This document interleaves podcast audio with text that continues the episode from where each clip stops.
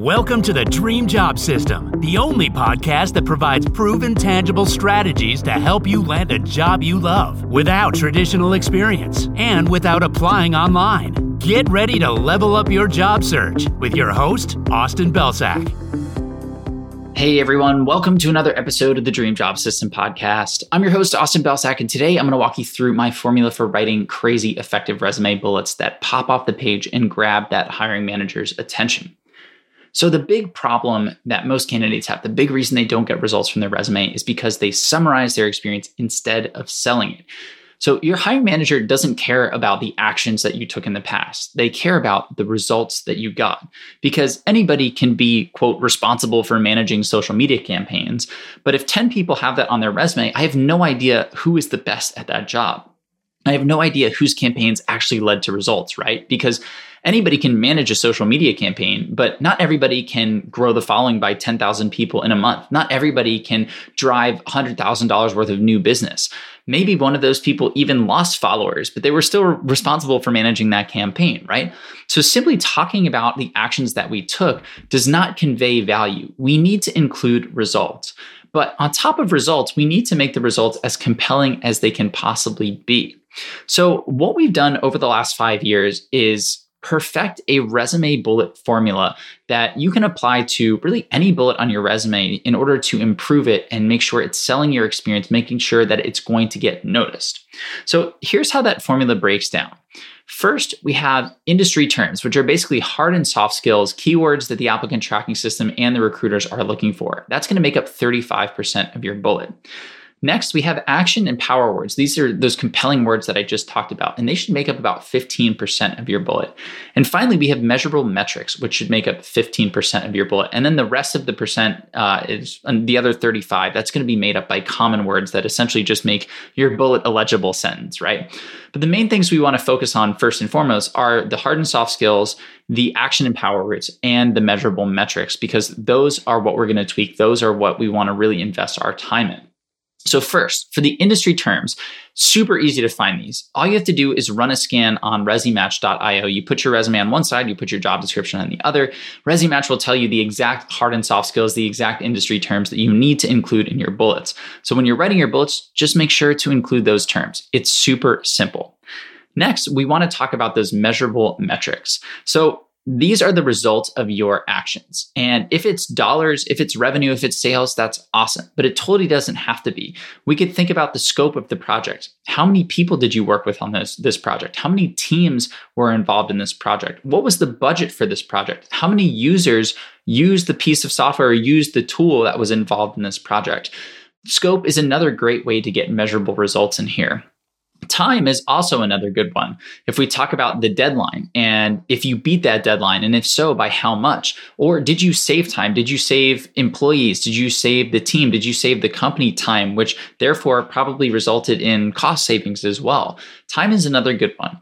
And really, any reduction of or, or, increase in efficiency is helpful, right? So, if you were able to reduce waste, if you were able to save the company money, that's another great way to dig up measurable metrics.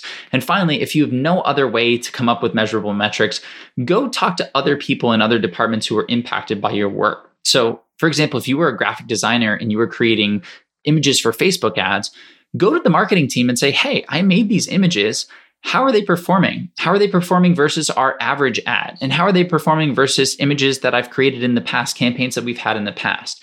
Go to other teams that do have measurable metrics aligned to their role who are being impacted by your work and ask them for some of these results. There's tons of different ways to get this information. Then finally, we have our action and power words. And what these are going to do is really spice up the bullet and make it sound super, super compelling. So We'll do a quick thought exercise that I run every time I host a resume workshop. Now, we have two hedge fund managers, hedge fund manager A and hedge fund manager B, and they are both talking about their portfolios for the year. So, hedge fund manager A is telling you, wow, my portfolio really grew this year. And then hedge fund manager B says, wow, my portfolio absolutely skyrocketed this year. Whose portfolio do you think did better? Whenever I ask this question in the workshops, the answer is almost unanimously hedge fund manager B, who said that their portfolio absolutely skyrocketed. And when I asked them why they thought that person's hedge fund grew more than hedge fund manager A, it's because of those words. They specifically call out those words. And in reality, I never mentioned a number. We have absolutely no idea. And hedge fund manager A could have blown B out of the water, but because of the way that hedge fund manager B described his growth, we tend to believe that his growth was larger. That is the power of the words that we use. So, what I want you to do in your resume bullet is use some of these more compelling words that really highlight your actions. So, instead of saying you were responsible for a project, you could say that you spearheaded a project, right? Instead of saying you were responsible for a team, you could say that you led a team. We have a bunch of these examples on the website and in our resume tools. So, you can find them in either of those places. But when you combine those power words, those compelling words with those measurable metrics, that's really what pops off the page. That's really what stands out to a hiring manager. So let's look at an example of these principles in action. We're going to take a resume bullet here, and it states, developed tiered triage system that eliminated 40% of JIRA ticket backlog in less than eight weeks. Now, let's break that down by each of the specific areas of the formula we mentioned. So we have industry terms, action words, measurable metrics, and then common words. So, in terms of industry terms, Tiered triage system is an industry term in this case. And Jira ticket backlog is another one because Jira is a platform that is used in a support setting, right? So if this person is going for a support type role, they're probably going to see a need for Jira experience. So we're highlighting that, we're conveying that right off the bat. Then, in terms of the action and the power and the emotion words, developed the tiered triage system, right? Eliminated 40% developed and eliminated are our compelling words here. Because we could have said something like you know built or responsible for making or whatever and that doesn't sound nearly as good as developed. And then when we're thinking about reducing a backlog eliminating 40% of the backlog. That's really, really powerful, right?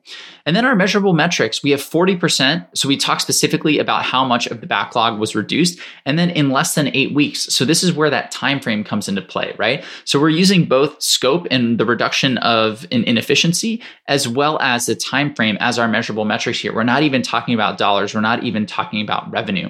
And then the rest of that bullet is just those common words, right, that we're using to fill things in.